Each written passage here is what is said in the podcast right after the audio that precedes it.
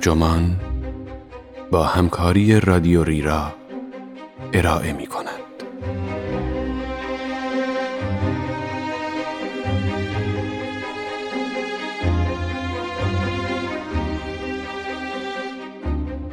کلان تاریخ چه چیزهایی را از قلم می اندازد؟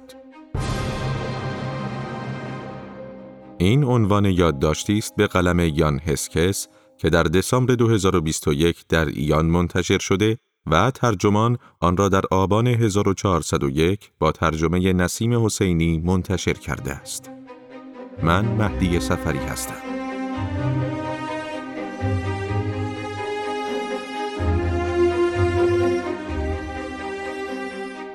کلان تاریخ سی سال پیش به یک بار پا به عرصه گذاشت. آن هم با این نوید که با ترسیم موقعیت گذشته انسان در شرحی کل نگرانه و در مقیاس کیهانی به رشته کسالتبار و بیش از حد تخصصی تاریخ جان تازه‌ای ببخشد.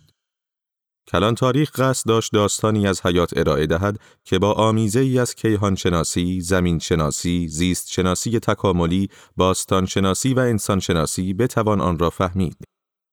این داستان جهانی به نوبه خود چارچوب اولیه‌ای در اختیار دانشجویان می‌گذارد که در مطالعات بعدی و البته در خود زندگی به کارشان می‌آید.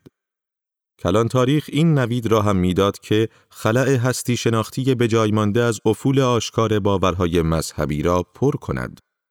حالا پس از سه دهه فرصت مناسبی است که عملکرد کلان تاریخ تا کنون را بررسی کنیم. دیوید کریسچن بحث درباره آنچه را کلان تاریخ می‌خواند نخستین بار در سال 1991 در مقاله‌ای در Journal of World History مطرح کرد. مبنای بحث او درسی میان رشته‌ای بود که در دانشگاه مکواری در سیدنی تدریس می کرد. دانشگاهی که اعضای هیئت علمیش را از شاخه های علوم پایه و علوم انسانی انتخاب می کند. این واحد درسی قرار بود موقعیت تاریخ بشر را در روایت تاریخی عظیمی ترسیم کند که از یک سو تا زمان پیدایش کیهان در مهبانگ به عقب برمیگردد و از سوی دیگر تا زمان حال و پیشرفت آیندگونه انسان امتداد می‌یابد. این واحد درسی وعده می‌داد که با تمرکز بر نمای کلی و چیزهایی که به جای تفرق افکنی مایه اتحاد انسانها با هم شده اند، نحوه تدریس تاریخ به دانشجویان را دگرگون کند. در آن زمان کریسچن با این کار در واقع نسبت به رواج تخصصی سازی فزونی یافته در حیات دانشگاهی واکنش نشان داد. تخصصی سازی نه تنها در جدایی هرچه بیشتر دو فرهنگ دانش که یکی در هنر و دیگری در علوم دقیقه نمود میافت نقش مؤثری داشت بلکه در درون همان دو فرهنگ هم دو دستگی ایجاد کرد. برای مثال همین رشته تاریخ که کریسچن در آن کار می کرد به دو شاخه تخصصی جغرافیایی و زمانی تقسیم شده بود که در آنها های محدود به منابع آرشیوی بر های بزرگ مقیاس رایج در اوایل همان قرن ارجحیت داشتند. در زمانی که بنا به گفته ماندگار ژان فرانسوا لیوتار در سال 1979 تشکیک در فراروایتها وضع و حال پسامدرن زمانه را به تصویر می‌کشید، کریسشن در جهت مخالف قدم برمی داشت. کریسچن نه تنها معتقد بود که مورخان باید روایتهای خود را از گستری محدود تخصص خود فراتر ببرند، بلکه لزوم تمرکز صرف بر دوره ای از تاریخ را که در اسناد مکتوب ثبت شده هم زیر سوال برد. او با این کار یکی از مقدمات بنیادین تحلیل تاریخی مدرن را به چالش کشید. هر وقت بپذیریم که تاریخ باید به ورای اصر منابع مکتوب گسترش یابد، امکان فراتر رفتن فراهم می شود. کریسشن در مقاله 1991 خود چنین توضیح می دهد. بدون فهم دوره زمانی بسیار دورتری که در آن تمام اعضای گونه انسان با گردآوری و شکار میزیستند، فهم چند هزاره اخیر امکان پذیر نیست. شناخت تمام و کمال خود جامعه پارین سنگی نیز بدون آشنایی با نحوه تکامل گونهمان طی میلیون ها سال میسر نمی شود. شاید به نظر برسد که چون این بحث هایی ما را به عقب گردی بی پایان می کشاند. اما اکنون روشن شده است که اینطور نیست. بنابر کیهان شناسی امروزی مهبانگ خود جهان نیز تاریخی دارد. درباره آنچه پیش از این زمان رخ داده هیچ چیز نمی‌توان گفت. مسلما خود زمان در مهبانگ پدید آمده است. بنابراین این مقیاس زمانی با دیگر مقیاس ها تفاوت دارد. اگر گذشته به طور کامل قابل مطالعه باشد، درست در همین مقیاس انجام پذیر است. اکنون پس از سه دهه بخش زیادی از تصورات کریسچن محقق شده است. کلان تاریخ به خوبی جا افتاده است. این رشته جایگاه خود را در استرالیا تثبیت کرده است و در چندین دانشگاه این کشور تدریس می شود و یک مؤسسه کلان تاریخ نیز در مکواری تأسیس شده است. این رشته در دانشگاه های سراسر دنیا تدریس می شود که دانشگاه نیوکاسل انگلستان، دانشگاه دومینیکن در کالیفرنیا و دانشگاه آمستردام تنها تعدادی از آنها هستند. اکنون انجمنی به نام انجمن بین المللی کلان تاریخ یا IBHA وجود دارد که در سال 2010 تأسیس شده و تا امروز پنج همایش ترتیب داده است. این انجمن در سال 2017 Journal of Big History را راه اندازی کرد که هم‌اکنون سه بار در سال منتشر می شود. از میانه دهه 90 میلادی نیز رساله ها و کتاب های متعددی پدید آمدند. به خصوص کتاب کریسشن با عنوان نقشه های زمان درآمدی بر کلان تاریخ به سال 2004 و کتاب فرد اسپیر با عنوان کلان تاریخ و آینده بشریت به سال 2010. کلان تاریخ در حقیقت جلودار گرایشی وسیعتر به تاریخ بزرگ مقیاس علمی بود. پیتر تورچین انسانشناس تکاملی روسی آمریکایی برای تحریزی تاریخ بزرگ مقیاسی که مبنای علمی داشته باشد به اقدام بسیار متفاوتی دست زد. تورچین در کتاب دینامیک های تاریخی به سال 2003 به دنبال پیاده سازی نوعی مدل ریاضیاتی بود که با زیست شناسی تکاملی در فرایندهای اجتماعی نظیر ظهور و افول جوامع پیچیده مرتبط بود. اثری که به فرمول کلان تاریخ نزدیک تر است، اثر تازه یووال نوح هراری است.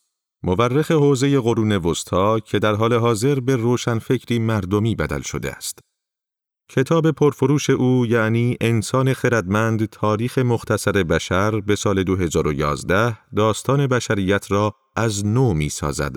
آن را از مهبانگ آغاز می کند و با ابراز تأسف برای خداگونه شدن انسانها به پایان می برد.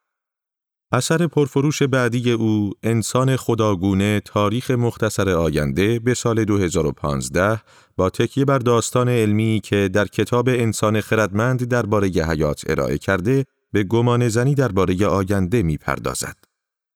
محبوبیت آثار حراری حاکی از اتشی عمومی برای روی کردی علمی و بزرگ مقیاس به تاریخ است.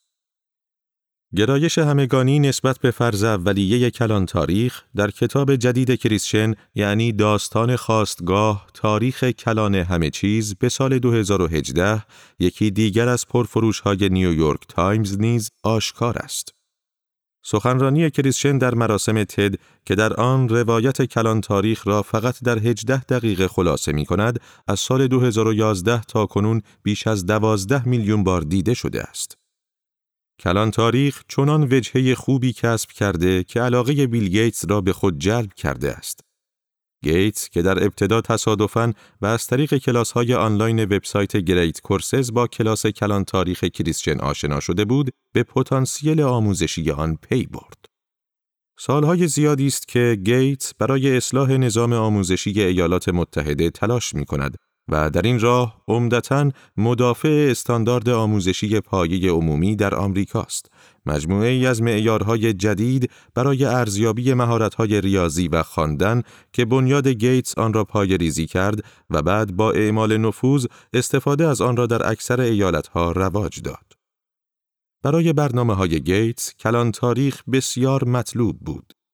گیتس معتقد است که کلان تاریخ دقیقا همان برنامه کل نگرانه ای را برای دانش ارائه می دهد که به اعتقاد او جایش در تحصیلات متوسط خالی است.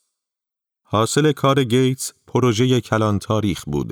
کلاسی آنلاین که در سراسر ایالات متحده به افرادی که قصد دارند کلان تاریخ را در مقاطع راهنمایی و دبیرستان تدریس کنند منابع رایگان ارائه می دهد. به گفته پروژه بیش از هزار معلم به تدریس این برنامه درسی متعهدند. اینطور که پیداست کلان تاریخ جای خود را در میان عامه مردم باز کرده است. چطور می توان این اقبال مخاطبان عام و معلمان به کلان تاریخ را توضیح داد؟ به باور کریسچن و دیگر مورخان بزرگ، پاسخ این پرسش در وهله اول در همان فرض اولیه نوشتن کلان تاریخ نهفته است. کلان تاریخ قرار است با طرح داستان جامعی از حیات، خلع به جامانده از فرایندهای سکولاریزاسیون را پر کند. فرایندهایی که روایتهای کل نگرانه برآمده از نظامهای مذهبی سنتی را برچیده است.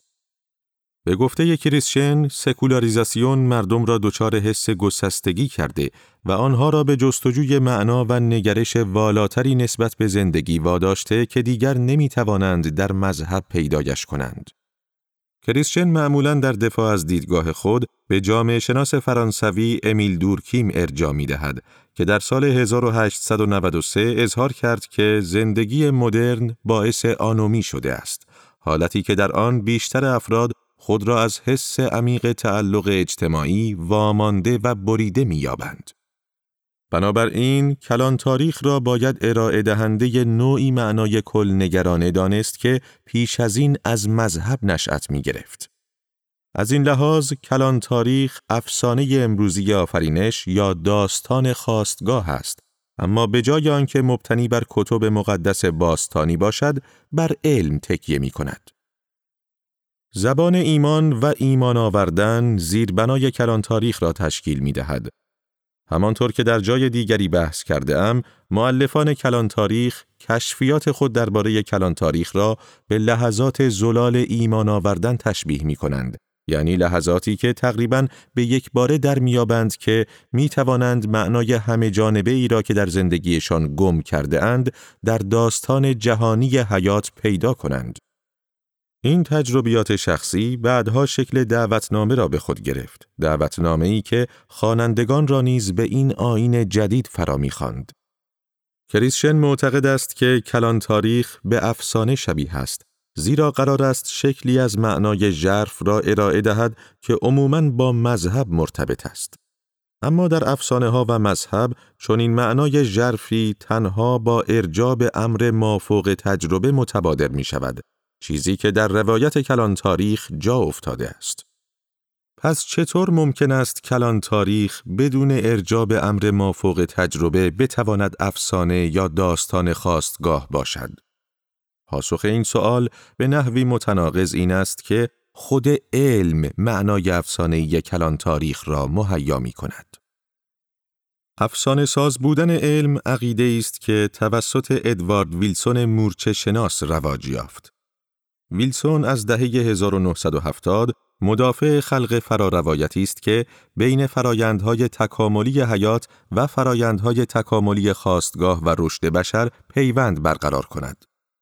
کتاب او با عنوان در باب طبیعت انسان به سال 1978 استدلال می کند که ضروری است زیست شناسی و علوم اجتماعی در هم ادغام شوند تا روایتی علمی تولید شود که همان هدف پیشبرنده ای را پیش روی زندگی امروز بگذارد که افسانه های قدیمی پیش روی قبایل باستانی می گذاشتند. ویلسون امیدوار است که چنین روایتی انسانها را مجاب کند تا پیوندشان را با همه چیز و متعاقبا تکلیفشان را نسبت به حفظ زیست کره به رسمیت بشناسند. امری که در بسیاری از آثار بعدی او نیز آشکار است از تنوع حیات گرفته تا معنای وجودی انسان از این منظر کلان تاریخ نسخه ای از روایت افسانه ساز ویلسون است نسخه ای که اعتبارش را از علمی می‌گیرد که برای روایت و در نهایت برای معنای حیات مبنایی حقیقی فراهم می آورد. خود روایت کلان تاریخ شکل و شمایلش را از برهم کنش نیروهای آنتروپی و پیچیدگی می گیرد که به ترتیب در قانون دوم ترمودینامیک و تکامل نمود می‌یابند. قانون دوم ترمودینامیک می‌گوید در جهان مقدار انرژی محدودی وجود دارد که به آرامی در حال تلف شدن است. اما تکامل نشان می دهد لحظاتی وجود دارد که آستانه خاصی به حد نصاب می رسد و با خلق اشکال جدیدی از پیچیدگی بر آنتروپی غلبه می کند. کلان تاریخ هشت لحظه آستانه ای را معرفی می کند یعنی لحظاتی که فرمهای سراسر تازه پیچیدگی در گذشته پدید آمده اند. یک مهبانگ، دو ستارگان و کهکشانها، سه عناصر شیمیایی جدید، چهار زمین و منظومه شمسی، پنج حیات بر روی زمین، شش پیدایش گونه های انسانی، هفت کشاورزی و هشت دوره زمین شناختی فعلی ما یعنی آنتروپوسین. این هشت لحظه آستانه‌ای ساختار روایت کلان تاریخ را تشکیل می دهند. آنچه به این لحظات آستانه‌ای جنبه علمی میبخشد ظاهرا این است که اولا همگی آنها از پیشرفت‌های اخیر در حوزه‌های مرتبط علمی منتج شده اند. دوم اینکه به لطف کشف تکنیک های زمانسنجی نظیر رادیو کربن و سنسنجی ژنتیکی تعیین تاریخ نسبتا مشخص هر یک از این آستانه ها و ایجاد گاه شمار دقیق و پیوسته ممکن شده است. با این حال نظر به این که بنابر مفهوم جریانهای انرژی نیروهای متقابل آنتروپی و پیچیدگی همچنان فعالند هیچ یک از آستانه های جدید به طور کامل از آستانه پیش از خود منفک نیستند. جریانهای انرژی فرایندی هستند که همه چیز را به هم پیوند می دهند از غبار کیهانی در فضا گرفته تا کرمهای زیر زمین. این معماری و زبان تخصصی کلان تاریخ است گمان زنی نیز در کلان تاریخ سهم قابل توجهی دارد. البته با نگاهی دقیق تر به داستان خواستگاه کریسچن با گفتاری مدون و تخصصی روبرو می شویم که در میان انبوهی از حدس و گمانها ساخته شده است. این مسئله بدین خاطر است که علا رغم آنچه ظاهراً به کمک پیشرفت‌های علمی درباره گذشته دور می‌دانیم، ناشناخته ها و احتمالاً ناشناختنی ها هنوز بسیارند به ویژه در مورد خود لحظات آستانه‌ای. اینکه اطلاعات ما از این لحظات آستانه‌ای احتمالاً کمتر از آن چیزی است که کلان تاریخ اذعان می کند، در توضیحی که در باب چگونگی وقوع این لحظات می دهیم مشهود است. به گفته کریسشن، این لحظات آستانه‌ای ناشی از ترکیب درست شرایط گلدیلاکس هستند. شرایطی محیطی که به شکلی دقیقا درست گرد هم میآیند تا صورتهای محتمل آنی و تازه پیچیدگی را پدید آورند. شرایط گلدیلاکس یکی از مضامین محوری کلان تاریخ است و از آن برای توصیف وضعیتی استفاده می شود که شرایط مناسب دقیقا در زمان مناسب دست به دست هم می دهند تا تغییری اساسی را رقم بزنند. شرایط گلدیلاکس در واقع شرایطی است که برای ظهور پدیده‌ای تازه و پیچیده تر کاملا مساعد است. برای مثال آستانه دوم که به پیدایش ستارگان و کهکشانها اشاره دارد به سبب شرایط گلدیلاکسی رخ داده است که از کنار هم قرار گرفتن ماده و گرانش برقرار شده است. علاوه بر این هر آستانه زمانی به وقوع می پیوندد که ترکیب شرایط محیطی مشابهی سبب تکامل ناگهانی پیچیدگی شود.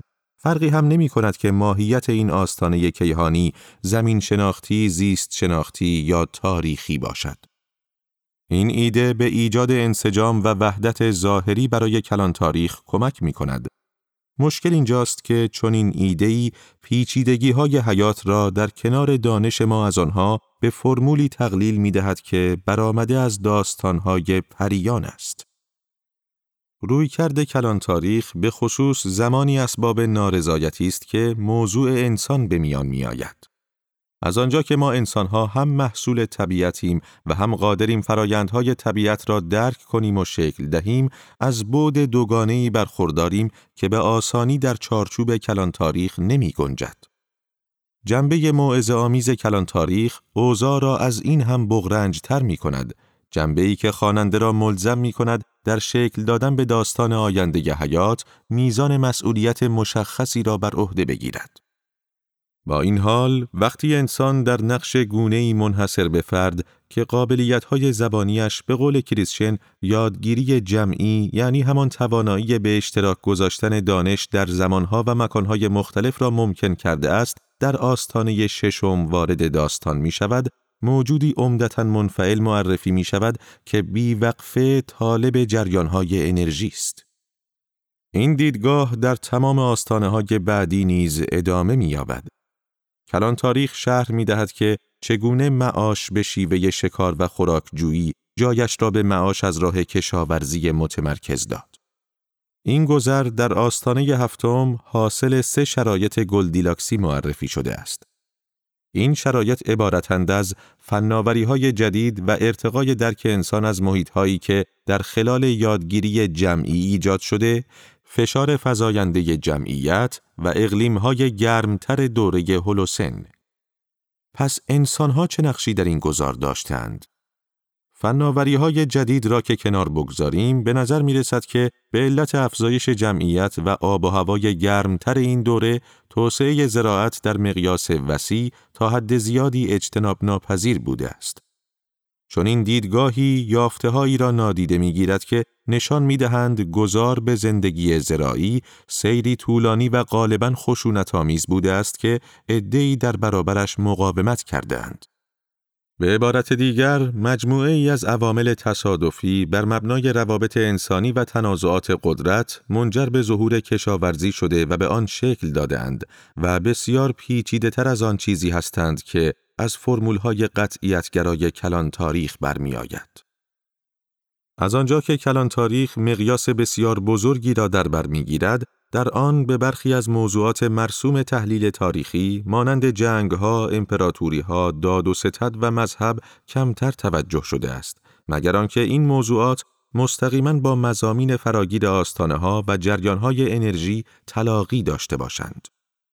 با این همه آستانه هشتم یا آنتروپوسین نمونه است که نشان می دهد اگر این موضوعات به هم مرتبط تلقی شوند بیشتر به آنها توجه می شود.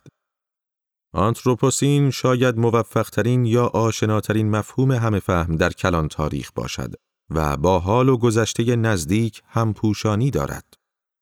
همانطور که اکنون به خوبی می‌دانیم، آنتروپوسین یک دوره زمین شناختی فرضی است که مرحله تازه ای را در تاریخ زمین مشخص می کند. مرحله ای که در وهله اول بر اثر فعالیت بشر شکل گرفته است. این دوره شامل بسیاری از رویدادها و روندهای بنیادین دویست سال اخیر است. از صنعتی شدن و استعمار گرفته تا کل جنگهای قرن بیستم و ظهور دموکراسی همگانی. با این همه در کتاب داستان خواستگاه کریسچن وقتی بحث تحولات عمده دوره ای از تاریخ به میان می آید که از قرار معلوم در حال شکل دادن به آن هستیم، انسانها حقیقتا چیزی بیش از ناظران منفعل معرفی نمی شوند. صنعتی شدن، جهانی شدن، استعمار و بسیاری از تحولات دیگر ظاهرا همگی پاسخی کورکورانه هستند به تقاضا برای منابع جدید جریانهای انرژی و پیچیدگی فزاینده. کریسچن می نویسد همین سرشت جامعه و دولت را جریانهای انرژی و فناوریهای تازه آنتروپوسین دگرگون کرد. پس حتی در عصر آنتروپوسین نیز انسانها صرفاً دنبال روی جریانهای جدید انرژی و پیشرفتهای فناورانه هستند. این مسئله نشان می دهد که گنجاندن مفهوم عاملیت انسان در روایت کلان تاریخ تا چه حد دشوار است. مشکلی که به ویژه در پایان داستان اهمیت می یابد. هر کلان تاریخی با شرح آینده به اتمام می رسد هر آینده ای بر اساس روایت بزرگ مقیاس علمی پیش از خود در طیف معینی از نتایج ممکن قابل پیش بینی است. در داستان خواستگاه کریسچن مراقب است که از صحبتهایش اینطور برداشت نشود که آینده از پیش مقدر شده است. در عوض کلیتی از سناریوهای احتمالی ارائه می دهد که آشکارا برایش ارجحیت دارند. یکی از این احتمالات این است که گونه انسان به علت اتکایش بر سوختهای فسیلی همچنان به مسیر کنونیش در گرم کردن سیاره و کاستن از تنوع زیستی ادامه می دهد و با این کارش سبب دگرگونی شرایط گلدیلاکسی می شود که پیش از هر چیز تداوم زندگی بشر را تضمین می کنند. در احتمال دیگر که آینده مطلوبی هم هست، انسانها می آموزند مسیری را که اکنون در پیش گرفته اند باز شناسند و برای کاهش وابستگیشان به آن دسته از جریانهای انرژی که موجب تخریب زیست کره می شود، تصمیمهایی عملی اتخاذ کنند. کریسشن خوشبینانه معتقد است که انسان ازمش را برای واپسین جستجوها برای هستی متوازنتر جزم خواهد کرد و به گفته خودش این خوشبینی تا حدی از آن روست که برخی دولتهای خاص و قراردادهای بین المللی اخیر از همین حالا چنین اموری را هدف خود قرار دادهاند. دلیل دیگر خوشبینی او این است که خود کلان تاریخ نوعی دانش بزرگ مقیاس در اختیارمان می‌گذارد که برای رویارویی با چنین مسائل دشواری ضروری است. با این حال کریسچن آن می کند که هیچ یک از اینها حقیقتا به اقدام عملی چندانی منجر نشده است. علاوه بر این، حالا دیگر سال هاست که علم درباره تغییر اقلیم به اجماع رسیده است. آنچه در این میان مقفول مانده، اراده ای سیاسی است که برای هر گونه اقدامی درباره تغییر اقلیم لازم است. نکته مهم این است که سیاست دقیقا همان حوزه است که کلان تاریخ هیچ کمکی در موردش نمی کند. برای مثال وقتی که کلان تاریخ تکاپو برای دموکراسی را به پیامد زمینی نظام خاصی از جریانهای انرژی تنزل می دهد، دشوار می توان دریافت که درباره نبرد سیاسی بر سر سیاستهای مهم اقلیمی چه پیشنهادی می دهد. تنها راهی که پیش رویمان می‌گذارد تغییر دید یا جهان بینی است بیان که درک کاملی داشته باشد از نحوه اعمال سازوکارهای سیاسی که برای ایجاد تغییر مؤثر ضروریند. از دید تاریخ نگارانه این امر مستلزم تحلیل تاریخ اجتماعی و فرهنگی در سطح خرد است. دقیقا همان حوزه‌ای که ثابت شده در روایت کلان تاریخ اهمیت اندکی دارد. پس از گذشت سی سال کم کم دارد معلوم می شود مسائلی که رو در روی کلان تاریخ قرار می گیرند بیشباهت به مسائلی نیستند که قبلا صد راه تلاش هایی می شدند که به منظور بهرهگیری از اعتبار فرهنگی علم برای ثبت تاریخ همه چیز صورت می گرفت. پیش از این دیده ایم که کلان تاریخ بر همان فن بیان افسانه سازی متکی است که محور اصلی آثار علمی آمیانه ادوارد ویلسون را تشکیل می‌داد. آثاری که مشتاقانه می‌خواهند همان شگفتی و معنایی را به علم نسبت دهند که به طور سنتی فقط در فراروایت های مذهبی یافت می شود. اما سابقه چنین اشتیاقی دیرینه تر از این هاست و به قرن شانزدهم برمیگردد و به پیدایش ژانرهای تاریخ علمی منجر شده است که به کلان تاریخ شباهت دارند.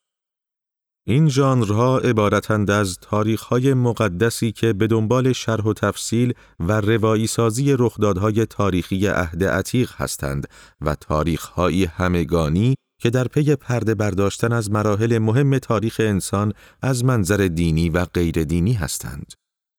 این ژانرها با اشکال جدیدتر تاریخ بزرگ مقیاس نیز شباهتهایی دارند. مثلا با تاریخ‌های اثباتگرای قرن نوزدهم که توسعه جامعه متمدن را محصول علمگرایی فزاینده می‌دانستند یا افسانه های تکاملی قرن نوزدهم و بیستم که داستان حیات را از منظر تکاملی قالب آن روزها بازگو می کردند.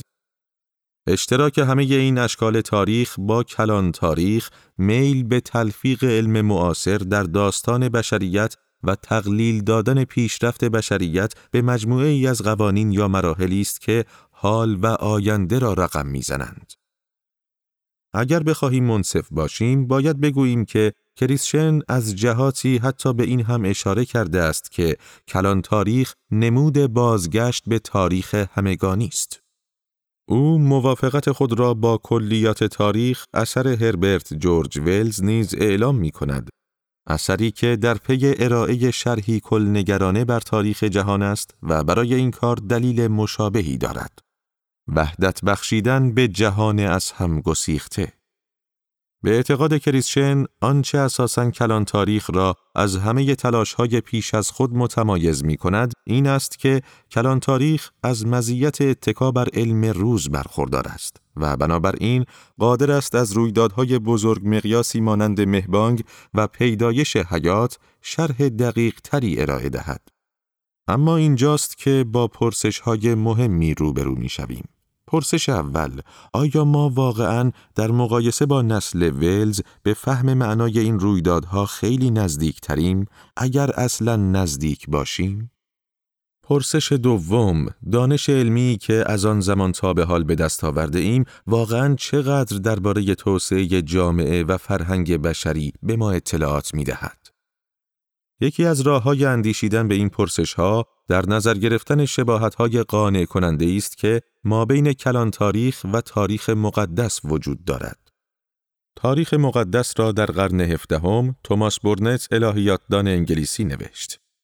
تاریخ بورنت مبتنی بر علم معاصر کیهانشناسی و فیزیک دکارتی بود. نظریه مقدس درباره زمین نشان داد که زمین همانطور که در دیباچه کتاب به روشنی به تصویر درآمده هفت مرحله را از سر گذرانده است. با اینکه این مراحل با رویدادهای محوری انجیل همچون آفرینش، طوفان نوح و روز جزا مطابقت دارند، اما برنت معتقد است که این رویدادها را قانون طبیعت رقم زده و معجزه‌ای در کار نبوده است. نظریه مقدس درباره زمین نیز همانند کلان تاریخ کریسشن در پی شرح کلنگرانه مهمترین رخدادهای تاریخی است. اما در این کار از علم روز بهره می‌گیرد. برنت نیز باز هم مثل کلان تاریخ کلید فهم مراحل تاریخ زمین را درست فهمیدن علم می داند. این مسئله به همین میزان در تاریخهای همگانی قرن هجده و 19 که مراحل پیشرفت مدنیت را جایگزین دوره های تاریخی انجیل کرده اند حائز اهمیت است. هنری توماس باکل در اثر فوقلاده خود تاریخ تمدن در انگلستان به سال 1857 استدلال می کند که قوانین علمی که از طریق تحلیل قاعدمندی های آماری به آنها پی برده راهنمای تاریخ بشر و پیشرفت فکری بودند. به گفته باکل این انگلستان بود که مدل تاریخی پیشرفت مدنی را ارائه کرد. مدلی که سایر ملتها برای دست یافتن به جامعه آزاد و سعادتمند باید از آن پیروی می کردند. اما برای پیشرفت بیشتر لازم است تا در وهله اول قوانین علمی سیری را بشناسیم که به چنین پیشرفتی ختم می شود، شناختی که به راحتی با وجود همین کتاب باکل حاصل می شود. اثر باکل معمولاً محصول اثباتگرایی قرن نوزدهمی معرفی می شود و در آن دریافتهای اروپا مدارانه از تاریخ و پیشرفت نهادینه شده است. اما نقطه اشتراک این اثر با کلان تاریخ در علاقه و اعتقاد آن نسبت به شناخت تمام و کمال تاریخ با رجوع به چند اصل علمی معدود و شمار اندکی از رویدادهای مهم است. با این همه فراروایت های جدید حیات که بر علم نوظهور تکامل تکیه داشتند خیلی زود اثر باکل و دیگر آثار الهام گرفته از اثباتگرایی را از سکه انداختند. این فراروایت های جدید نه بر تمدن که بر نژاد تمرکز داشتند و تفوق جهانی آنگلو ساکسون ها را حاصل کوششی دراز مدت برای بقا می دانند که از گذشته های دور آغاز شده است. برای مثال ویلیام وین وودرید انسانشناس و سفرنامه نویس در تاریخ بشریت خود که با پیدایش جهان بر اثر قباری صحابی مانند آغاز می شود، اصل تکامل داروین را لحاظ کرده بود. بنابراین کتاب شهادت انسان اثر رید به سال 1872 به مجموعه ای از مراحل پیش رونده می پردازد که با آمیزه ای از تنازع و رشد غالب جهتدار مشخص شده اند. شهادت انسان بسیار شبیه به اثر باکل قصد داشت خوانندگانش را به رقم زدن پیشرفتی در آینده ترغیب کند که تصور می کرد سرانجام به اقدامات تحول آفرینی همچون مسافرت هوایی و گوشت آزمایشگاهی منتهی شود. در گذر سالها این کتاب با ترجمه شدن به زبان هلندی محبوبیت بیشتری یافت و تا 1912 به 20 چاپ رسید. همین کتاب بود که ویلز را بران داشت تا حماسه تکاملی خودش یعنی کلیات تاریخ را بنویسد. قرض از بازگویی این تاریخ این نیست که صرفا نشان دهیم کلان تاریخ برای خود اصلافی دارد. قرض شناخت کلان تاریخ و قرار دادن آن در سنت خاص تاریخ نویسی بزرگ مقیاسی است که تاریخهای مقدس و همگانی، تاریخهای اثباتگرا و حماسه های تکاملی را نیز در بر می‌گیرد. اگرچه ممکن است بپذیریم که موفقیت کلان تاریخ مدیون نیاز عمیق انسان به داستانهای خواستگاه است، دانستن این نکته نیز مهم است که کلان تاریخ به دیگر داستانهای خواستگاه شباهتی ندارد. کلان تاریخ به یکی از سبکهای خاص داستان خواستگاه شبیه است که در اندیشه های تاریخی یهودی مسیحی ریشه دارد و در پی آن است که با تکیه بر اعتبار علم ادعاهای تاریخی خود را موجه جلوه دهد.